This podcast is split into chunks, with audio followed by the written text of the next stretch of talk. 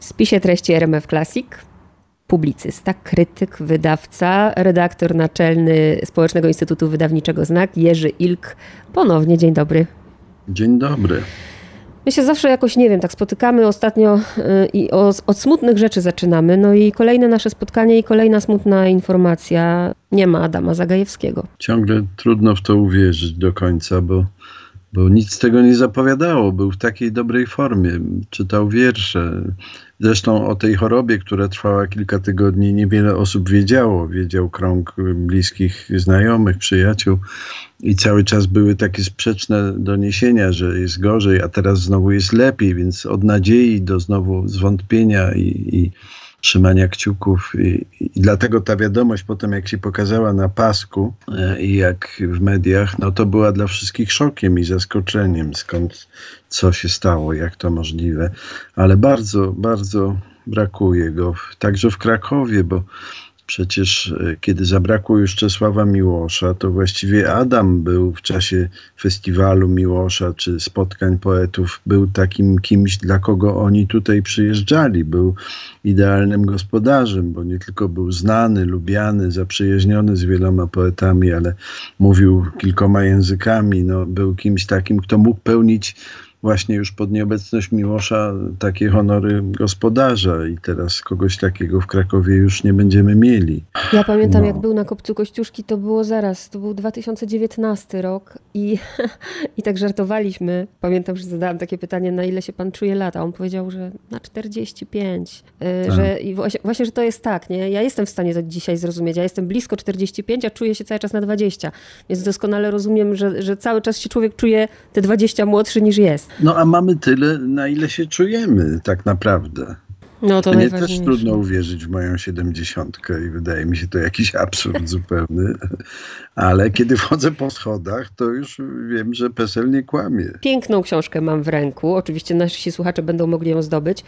Bardzo ładnie wydania, wydano. Nawet się nie spodziewałam, bo jak nie widziałam jeszcze tej książki, to jakoś miałam wrażenie, że to mm, będzie dużo, dużo jakby mniejszy format i ona będzie cieniutka, a to jest kawał książki i też już wiem, że to nie jest książka taka, żeby się na nią rzucić i przeczytać od A do Z. Już wiem, że ona będzie stała u mnie na półce i będę sobie ją wyciągać i po tej karteczce, po tych dwóch karteczkach czytać, bo to jest taka właśnie książka. Tak, no format jest troszkę związany z tym, żeby nie podwieszać długich wersów, ponieważ y, to bardzo okropnie wygląda, jak wiersz jest tak po, posiekany, bo długie wersy nie mieszczą się na wąskiej kolumnie i trzeba je przenosić do następnego wersu. I tutaj chcieliśmy tego uniknąć, więc właściwie głównie wiersze ten podyktowały ten format. Ja też sobie wyobrażałem, że to powinna być książeczka bardziej taka kameralna, poręczna, a tymczasem jest, jest format dosyć spory.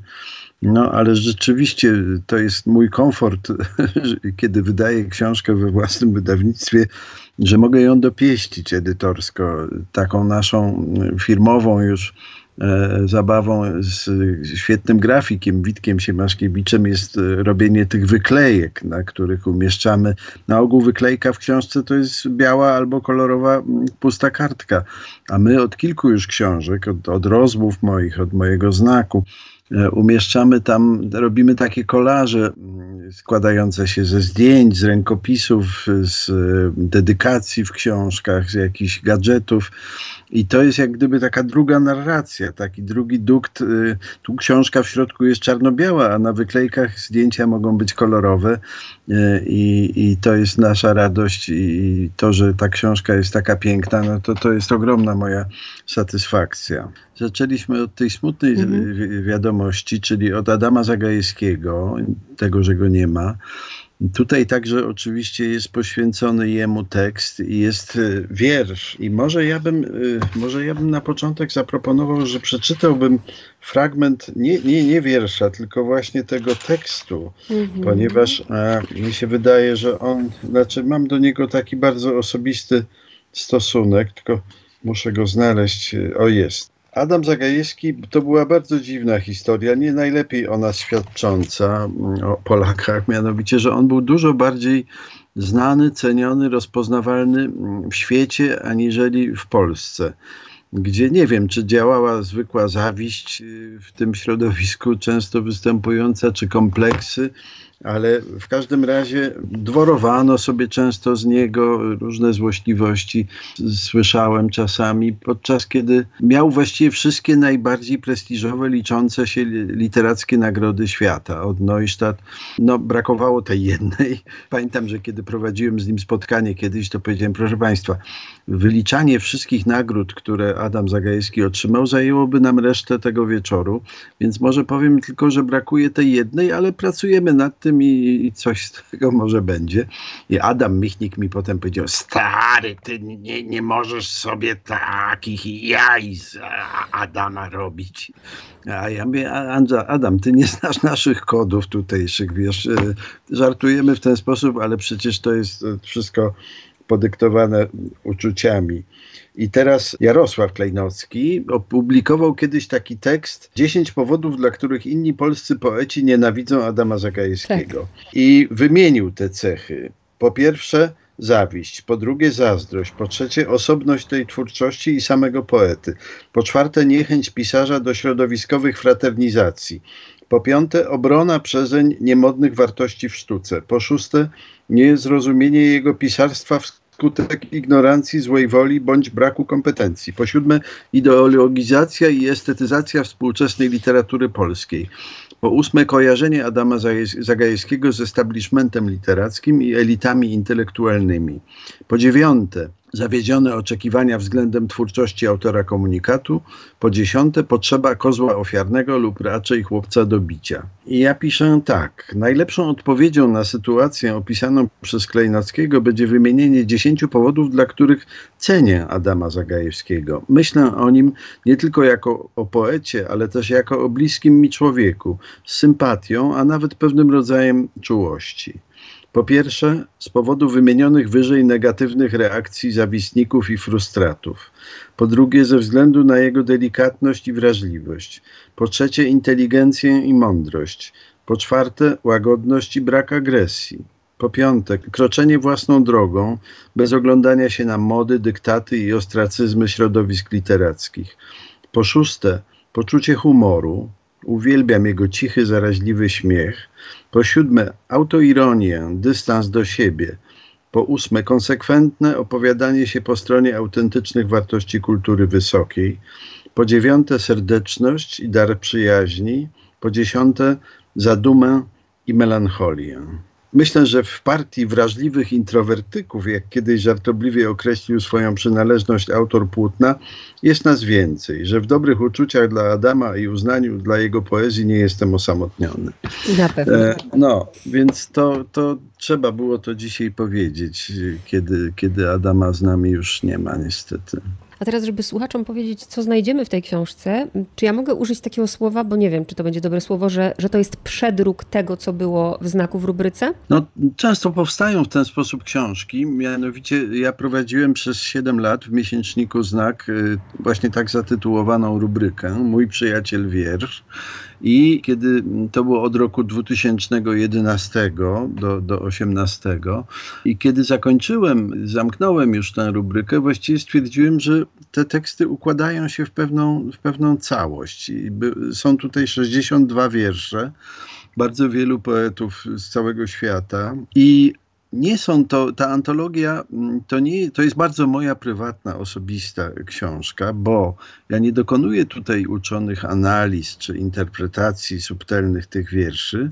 Czasem piszę o nich w ten sposób, ale przede wszystkim piszę o wierszach, z którymi warto się zaprzyjaźnić. O dzielę się swoimi fascynacjami, odkryciami, wspomnieniami o przyjaźniach z poetami, o podróżach odbytych do miejsc dla nich ważnych, o spotkaniach, e, o takich olśnieniach, które mi się przydarzały, kiedy jako 40, 40-letni redaktor działu poezji zajmowałem się w znaku właśnie wydawaniem tomików poetyckich i to stwarzało okazję do spotkania z bardzo wieloma wspaniałymi, niezwykłymi poetami. Od, od noblistów, no naszych oczywiście, naszej królewskiej pary krakowskiej, ale także jest tutaj wiersz Sejmusa Hineja, jest wiersz Josifa Brodzkiego, jest wiersz Dereka Wolcota, ale są też wiersze debiutantów y, i są wiersze ludzi, którzy znani byli nie głównie z poezji, tylko z zupełnie innej działalności literackiej. Mianowicie jest tu wiersz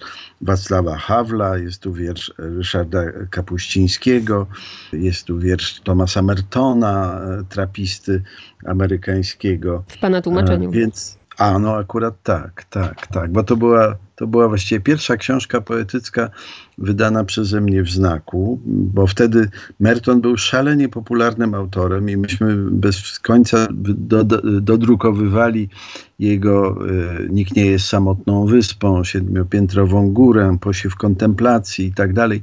I ja zaproponowałem, czy nie warto byłoby się przekonać, jakim on był poetą. Jego e, czytelnicy z pewnością byliby tego ciekawi. No pamiętam, że ówczesny dyrektor administracyjny e, znaku mówi, no panie Jerzy, pan ma takie specyficzne kontakty w środowisku literackim, nie wiem, czy to się akurat sprzeda. No i zrobiliśmy ten tomik e, i on sprzedał się w nakładzie 10 tysięcy i to wsiąkło jak woda w piasek Sahary. To dzisiaj nakład zupełnie księżycowy. Mm, I konieczny był dodruk. I drugie 10 tysięcy się sprzedało bardzo szybko, więc to było coś niewiarygodnego. I pamiętam, że Jacek Woźniakowski powiedział wtedy właśnie szapoba, panie Jerzy, pan, pan to wiedział. Nie wiem skąd, ale pan to wiedział. Więc to taka miła przygoda, a, a, tym bardziej fajna, że ten tom to jest dzieło właściwie kręgu przyjaciół, bo ja poprosiłem o przekład kilku wierszy Mertona Tadeusza Sławka, kilka wierszy przetłumaczyła moja żona i nawet ja się na to porwałem, a okładkę robił nasz przyjaciel Romek Dziurasz. A teraz mam takie pytanie, bo to, że w tej książce, domyślam się, zachował Pan ten układ taki, jak był, był opublikowany właśnie w czasopiśmie, ale mnie bardziej ciekawi, czym się Pan kierował, bo jak tak sobie patrzę, tu mamy Włoszkę, za chwilę Koreańczyk. Byłam ciekawa, czym się Pan kierował wtedy? No bo jakiś klucz do tej poezji musiał być. No wie pani, zdałem się na taki, e, na taki dryf, że tak powiem. To znaczy czasem to wyznaczane było spotkaniami albo przyjazdami poetów na festiwal Miłosza. Na przykład tutaj są wiersze Charlesa Simika, e, Roberta Pińskiego, prawda, Gary Snydera. Oni wszyscy przyjeżdżali do Krakowa i ja jakby witałem ich w tym miesięczniku ich wierszem i tekstem o nich więc to często wyznaczało jakby miejsce, ale jest to trochę takie kapryśne, to nie tyle jest przypadkowe, co postanowiłem w tej książce też nie układać tych wierszy w żaden porządek e, tematyczny, tylko zamieścić je tak, jak wtedy pojawiały się w takiej kolejności w miesięczniku i zdać się na taki, na taki traf. Stąd Aneda na początek, a Koun, którego wtedy wydawaliśmy i też który był dwa razy w Krakowie. To jest odbicie moich różnych fascynacji, spotkań z Antonellą Anedą się spotkałem w, najpierw w Rzymie, poznałem ją właśnie na wieczorze Adama Zagajewskiego, a potem cudowna scena w Wenecji w Pałacu Dożów, w takiej złoconej sali, festiwal Miłosza zorganizowany przez Jarka Mikołajskiego i ona była jedną z wielu poetek z różnych krajów, które czytały wiersze swoje i wiersze Miłosza.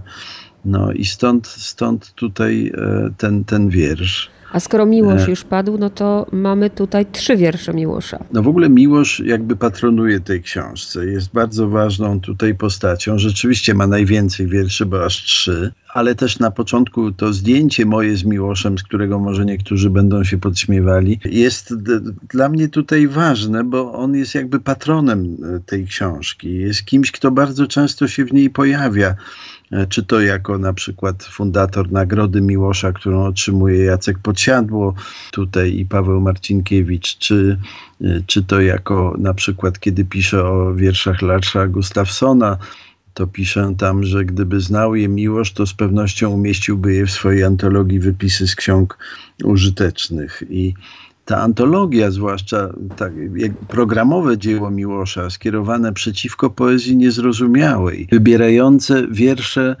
uważnie obserwujące rzeczywistość, bliskie światu, bliskie przyrodzie, bliskie pięknu y, kobiecego ciała, interesujące się historią, ale zawsze też otwarte na wymiar metafizyczny. To jest dla mnie taki wyznacznik wielkiej poezji, bliskiej mi poezji, bo nie taję, że Miłosz bardzo zaważył nad moimi gustami i nad moją taką hierarchią estetycznych kryteriów. Jego wybory były mi bliskie, podzielałem je i, i stąd te wiersze mają pewnie wszystkie coś, coś wspólnego. Ja mam taką misję w spisie treści, bo w spisie treści się rzeczywiście rzadko pojawia poezja. I nawet no, kiedyś zadałam. Szczęście, że jesteśmy. Dlaczego tak jest? To już zresztą Szymborska pisała, nie? że tylko niektórzy lubią poezję. Dlaczego ludzie się boją tej poezji? Brocki był świadom tego, że właściwie jakiś 1% ludności czyta czyta poezję i lubi poezję i potrzebuje poezji, ale też bardzo przed tym przestrzegał przed nieczytaniem poezji. W Katowicach, kiedy odbierał doktorat honoris causa, wygłosił taką fantastyczną mowę, w której dziękował Polsce za obalenie komunizmu, ale mówił o tym, czym grozi nieczytanie poezji, że ono grozi wulgarnością serca wulgarnością serca. I myślę, że poezja oczywiście i dlatego Miłosz starał się czynić poezję zrozumiałą ludziom, prawda? I wstęp do tej antologii Wypisy z Ksiąg Użytecznych pierwotnie miał być to tekst przeciw poezji niezrozumiałej, taki manifest Miłosza. E, on chciał, żeby poezja przemawiała do ludzi, żeby mogli z niej czerpać jakieś wzruszenia, wiedzę o świecie i myślę, że obcowanie z poezją to jest taka próba spotkania z jakąś lepszą częścią samego siebie. Ona mówi oczywiście szczególnym językiem. Język poezji jest językiem jakby wyżej usytuowanym niż język naszej codziennej komunikacji, prawda, potoczny i nawet niż język prozy. E, to jest język bardziej zorganizowany, wymagający od czytelnika pewnego wysiłku. E, I dlatego może wielu ludzi od tego odpada, bo nie, nie chce tego wysiłku podejmować, ale wtedy zagrożeni są ci, ci ludzie, to o czym mówił Brocki, tą wulgarnością serca. Mi się wydaje, że poezja pozwala sięgać głębiej w siebie i więcej przeżywać, uruchamia wyobraźnię, uruchamia rozmaite emocje, no ale trzeba, ja na przykład wczoraj z wielką przyjemnością wyłączyłem telewizor, położyłem się na łóżku i czytałem nowy tom wierszy Jacka Podsiadły zachwycając się. Właściwie też dosyć dawno nie miałem takiego wieczoru, żeby właśnie w tym takim ciągłym zabieganiu i różnych zajęciach móc y, tak spokojnie przeznaczyć ten czas tylko na obcowanie z tymi wierszami, bo one są, one są wspaniałe i one bardzo wiele mi dały. Y, więc tutaj też oczywiście Jacek Podsiadło w tej książce występuje ze świetnym wierszem.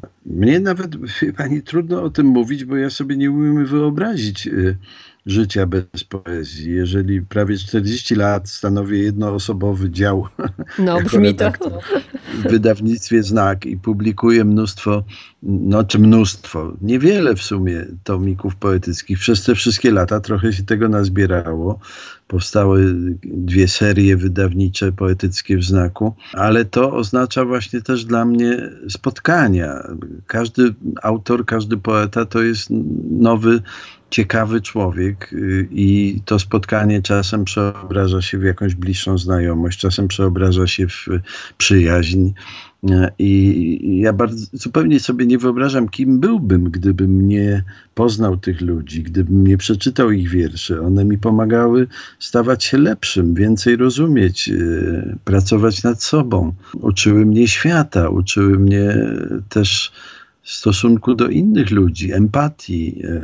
Może mm. właśnie ob obcowanie z tymi ludźmi też, bo ja, ja, ja, się bardzo nad tym zastanawiam i też myślę, że może ludzie czują się niegodni. Może szkoła rzeczywiście też zrobiła taki, taki, taką krzywdę, że człowiek czyta wiersz i myśli, ustawia się w pozycji nie rozumiem, nawet boi się poczuć coś. Rozumie pan, o czym mówię? Tak, tak, ale to się bierze stąd, że często nauczyciele też nie rozumieją i nie potrafią z tą poezją uczniów y, zapoznać, zaprzyjaźnić. Y, ja miałem wspaniałą polonistkę, dzięki czemu no, y, mogłem, mogłem obcować z literaturą i była ona mi dla mnie czymś wstrętnym, groźnym czy, czy nieznanym E, więc myślę, że zresztą co, na czym polega praktyka taka pedagogiczna? Właściwie w poezji tak było do, do niedawna, nie wiem jak jest teraz, ale dochodziło się do młodej Polski, e, ewentualnie tam do, sta, do Stafa, Tuwima, Leśmiana i na tym się kończyło. Poezji współczesnej nie było już później, nie, nie było Jeszcze trochę Baczyńskiego i Gajcego, a później już Gajcego w ogóle nie było.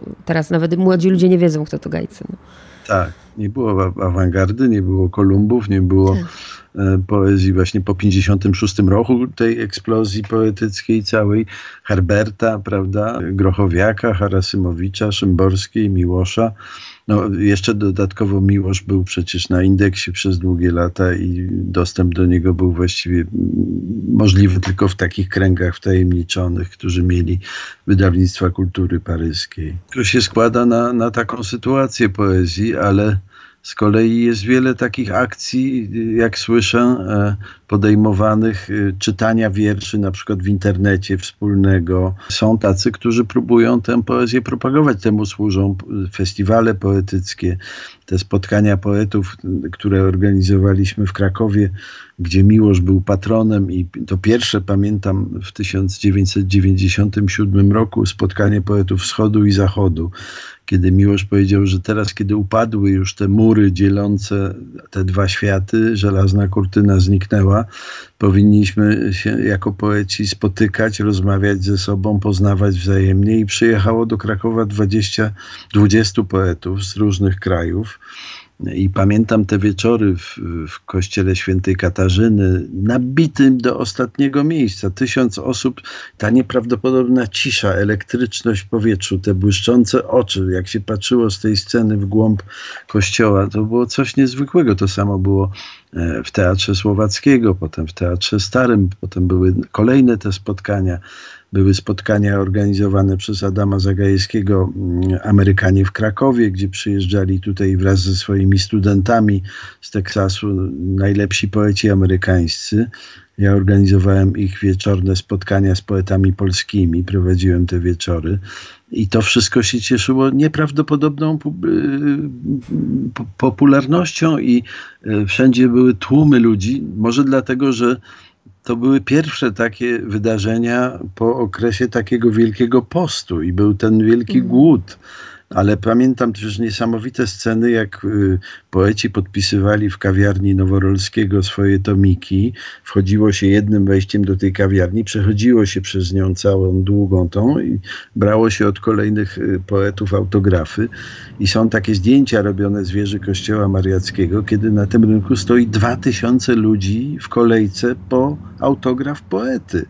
I Adam Zagajewski właśnie pamiętam, jak mówi mi, nieprawdopodobne, żeby mnie musieli ochroniarze wprowadzać przez ten tłum, żebym mógł tam wejść do środka.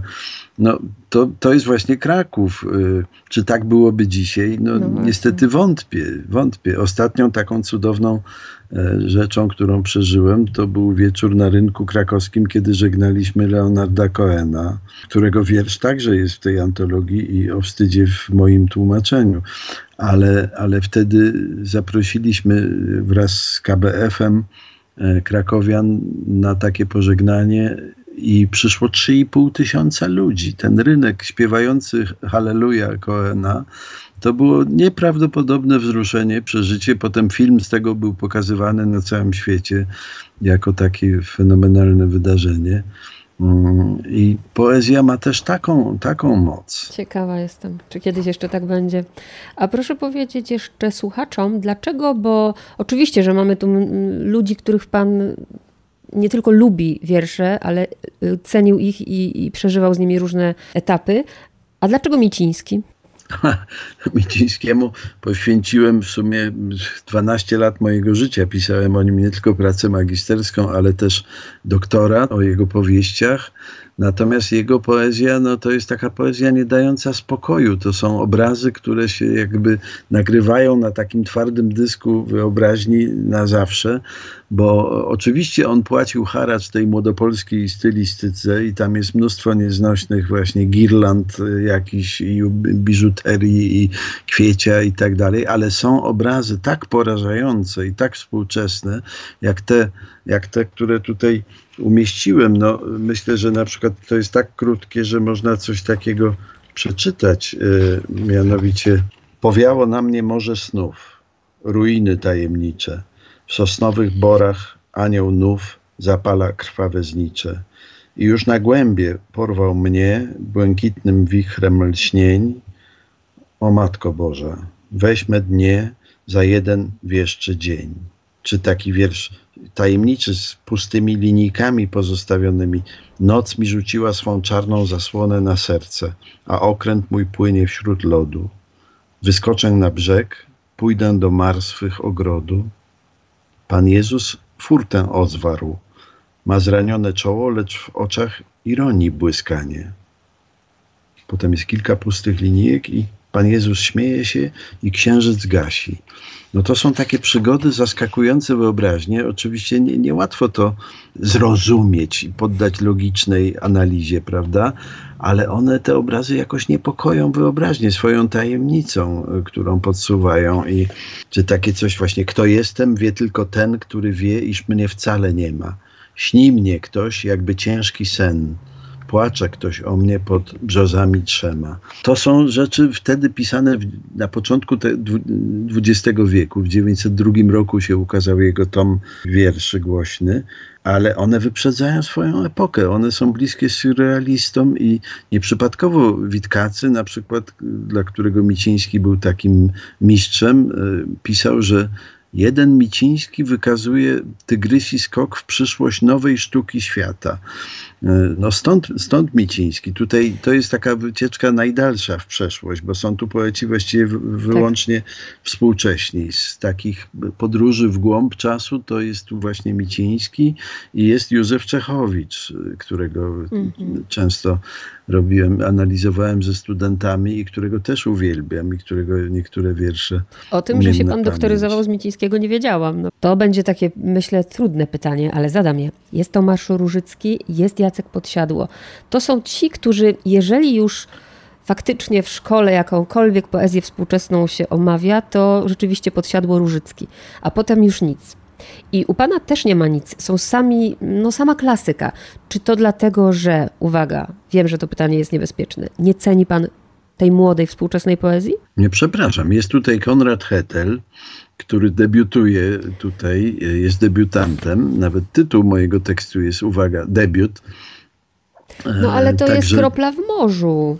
E, to nie jest tak, że nie cenię tej poezji, aczkolwiek, aczkolwiek e, Wydaje mi się, że dzisiaj na przykład Miłosz znalazł się w takim literackim czyśćcu. Nie sięga się do niego, nie wraca się do niego. Mm, I górę wzięła taka szkoła właśnie y, lingwistyczna w poezji, która się wywodzi gdzieś tam od Karpowicza, jeszcze wcześniej od Przybosia Karpowicza, prawda? Y, I, i ma swoich y, propagatorów, ma swoich krytyków. Mm, ale nie jest to przeważnie, nie jest to poezja mi bliska. No, są, są świetni poeci, jest Wojtek Bonowicz, prawda, właśnie Marta Podgórnik. Ta najmłodsza mhm. poezja dla mnie, no, nie jestem z nią zaprzyjaźniony, tak bym powiedział po prostu, bo ona właśnie się lubuje w tych wszystkich grach językowych, koncentruje się przede wszystkim na języku.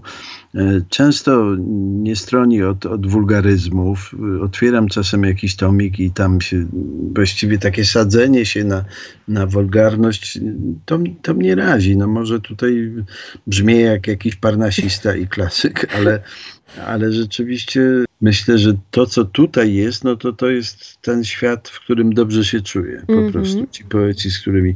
I teraz tak, no oczywiście znam wielu poetów, których wierszy tutaj nie ma bądź dlatego, że lubiąc ich i, i, ceniąc, nie znajduję w ich poezji takiego wiersza, o którym chciałbym tutaj napisać, albo nie mam, y, nie mam do opowiedzenia żadnej historii związanej z tym, z tym poetą. Jest wiele takich, bardzo cenię y, Marzannę Bogumiłę Kielar na przykład, wspaniała poetka. Nie ma tutaj jej wiersza, bo właściwie oprócz tego, że, że podziwiam jej poezję, nie, nie miałbym tutaj żadnej do opowiedzenia przygody, y, wspomnienia a, a właśnie to było tutaj kryterium. To nie jest antologia moich ulubionych wierszy, czy najpiękniejszych wierszy, ale takich wierszy, o których można opowiedzieć jakąś, mam do opowiedzenia jakąś, jakąś historię. Ja dzisiaj rano przeczytałam sobie z tej książki wiersz z wiadomych powodów i bardzo oczywistych. Chciałabym, żeby pan go przeczytał, bo jest 26 maja, 36 strona, Anna Piwkowska. Tak, to jest jeden z moich ulubionych wierszy. Naprawdę, y, kiedy wydawałem tę książkę Ani Piwkowskiej, moja mama jeszcze żyła i odebrałem ten wiersz jako coś tak niesłychanie e, osobistego, że właściwie ja sam mógłbym powiedzieć wiele rzeczy, które w tym wierszu są. E, no jest to przepiękne, co tu będę gadał, przeczytam mm -hmm. go po prostu. Dopóki żyją nasze matki, dopóki żyją nasze matki, ciągle jesteśmy dziewczynkami. Cóż z tego, że wielu mężczyzn odeszło, a nasze córki podorastały? Cóż z tego, że przekwitły niebieskie hiacynty, skoro hortensja stoi w oszałamiającej bieli, a kobiety na skwerze sprzedają żółte tulipany. Dopóki żyją nasze matki, żyją także nasze dziecięce marzenia. Wsiadamy na brzęczące jak ważki rowery, czerwone, niebieskie, pomarańczowe, a czas rozpięty na srebrnych szprychach niby mija kolejne ulice, ale sam siebie nie mija. Więc jedziemy do parku, popatrzeć na seledynowe drzewa, karmimy kaczki, kupujemy karnet na pływalnię, śnimy o morzu i o bezkresnych plażach, wysokich górach, aby wejść na nie i tam, w niewyobrażalnej ciszy, rozmawiać z duchem świata. Możemy robić to wszystko, dopóki żyją nasze matki. Nieważne, że ciężko im wejść po schodach, łzawią im oczy i zawstydzone oddają nam nieprzeczytane książki. To wszystko nas nie dotyczy. Kupujemy im okulary, bawimy się barwą oprawek i kształtem szkieł. Wozimy je do lekarza i czujemy strach i urazę, że lekarstwa przestają pomagać. Dlaczego je boli? Dlaczego tak bardzo siebie bolą? Swoją starość, swoją niesprawność, swój lęk. Usypiamy spokojne i budzimy się ufne, dopóki żyją nasze matki. No, cudowny wiersz, przepiękny wiersz, Bardzo który ja wysyłałem różnym moim przyjaciółkom wtedy, kiedy na przykład pamiętam taką sytuację, mama jednej z moich przyjaciółek miała mieć operację i to było bardzo takie groźne, niepokojące. I ten wiersz wielu ludziom pomagał, e, a ja sam e, pamiętam, czytałem go wtedy, kiedy dzwoniłem do mojej mamy wieczorem, żeby przypomnieć jej o zażyciu lekarstw. E, I, i ten wiersz wyraża właśnie jakąś prawdę, mm, prawdę o tym, co jest nam wszystkim wspólne, o takich najbardziej podstawowych y, uczuciach. Przy takim tekście przecież tu się nikt nie musi niczego bać, tu nic nie trzeba rozumieć, tu się po prostu czuje. Otóż Też to. mnie wzrusza tutaj to, co pan napisał, że od tamtego poranka bardzo wszystko się zmieniło. Miałem sobie za złe, że za rzadko ją odwiedzałem, że tyle rzeczy było ważniejszych. Mogłem sobie na to wszystko pozwalać, bo ona była. Tak myśli się, dopóki żyją nasze matki. Tak, tak. No, y, urywa się jakaś taka podstawowa lina, która nas jakoś zakotwicza, osadza y, w tym świecie i, i kiedy ona znika, no to czujemy się właśnie takimi bezdomnymi sierotami. No, czegoś zupełnie elementarnego brakuje, takiego punktu odniesienia do kogoś, kto był zawsze. Kto był zawsze. I tak myślimy, I że tak będzie. go nie ma i, i, musimy sobie radzić sami. A to zdjęcie z pana mamą z którego roku jest? No to już jest krótko przed jej, jeszcze wtedy parę lat żyła. To było w lesie panewnickim, tam chodziliśmy oglądać konie. Tam była taka stadnina koni, bo ona bardzo konie kochała. Czego pana, to jest, to jest też jakby takie pytanie, o, kosmiczne pytanie, bo trudno powiedzieć, jak jest tylu poetów, a każdy inny, ale gdyby tak dało się to zebrać, czego pana poezja nauczyła? Czego mnie nauczyła poezja? No, nauczyła mnie zachwytu dla różnorodności świata. Myślę, że te wiersze pochodzące z różnych kręgów kulturowych, pisane w różnych językach. Tu jest Brayton Breitenbach z Afryki Południowej, prawda? Tu jest Derek Walcott z Karaibów, tutaj jest Rosjanin Brocki i tak dalej, i tak dalej. Każdy z nich y, niesie jakiś kosmos, jakiś swój świat i, dzięki czytaniu ich wierszy można w tych światach gościć, można stawać się bogatszym e, o wiedzę o tym świecie i można przeżywać, e, tak jak w tym wierszu Ani Piwkowskiej, prawda, różne emocje, które się odnajduje w sobie albo które się w sobie dzięki tym wierszom jakoś ugruntowuje, e, osadza. Chyba lepiej rozumie się świat i ludzi, przede wszystkim ludzi bo poezja to jest często takie wyznanie bardzo intymne, osobiste i poeta dopuszcza nas jakby bardzo blisko i, i możemy dzięki temu stawać, to głupie słowo, no, stawać się bogaci, no, stawać się wrażliwsi, stawać, otwierać swoją wyobraźnię na coś, co było jej do tej pory nieznane. Myślę, że to jest chyba tutaj najważniejsze. Pięknie w moim, jeśli o mnie chodzi, mm. oczywiście. A ja się przyjrzę na drobie zaległość, bo y, rzeczywiście na pewno będę zaglądać do tej książki i czytać sobie y, tak wnikliwiej, ale interesuję się poezją, a przyznaję szczerze i bez bicia, że Hetel mi się nie rzucił, więc muszę się Aha. zainteresować nim. To jest niezwykły chłopak, no chłopak, to jest mężczyzna już w kwiecie wieku, ale on... E mnie ujął czymś niezwykłym, bo ja na ogół, wie pani, jako wydawca mam do czynienia często z autorami, którym szalenie zależy na tym, żeby zaistnieć w druku i e, zwłaszcza jeżeli to są grafomani, bo tacy niestety też są liczni i, i wydawca musi z nimi się mieć do czynienia. E, natomiast ten Konrad Hetel pokazał mi kilka wierszy, które mi się bardzo podobały. I ja mówię, nie zamierza pan pomyśleć o jakimś tomiku? A on mówi, to jeszcze nie jest na tyle dobre. Mówi, ja muszę sam być z tego zadowolony, muszę jeszcze dużo pracować nad tym. I, i to było dość niezwykłe, jak na młodego człowieka, że, że sam sobie stawia poprzeczkę tak wysoko, że, że dopiero wtedy uzna, że mhm. może próbować wydać książkę, kiedy jego samego będzie to satysfakcjonowało. To, to bardzo mhm. niezwykłe. niezwykłe. Ale jeszcze e, zaraz, bo też mi coś uciekło, co chciałem powiedzieć. Aha, że właśnie, bo pani o tym powiedziała. E, to jest książka, której nawet chyba nie należy czytać e, po kolei.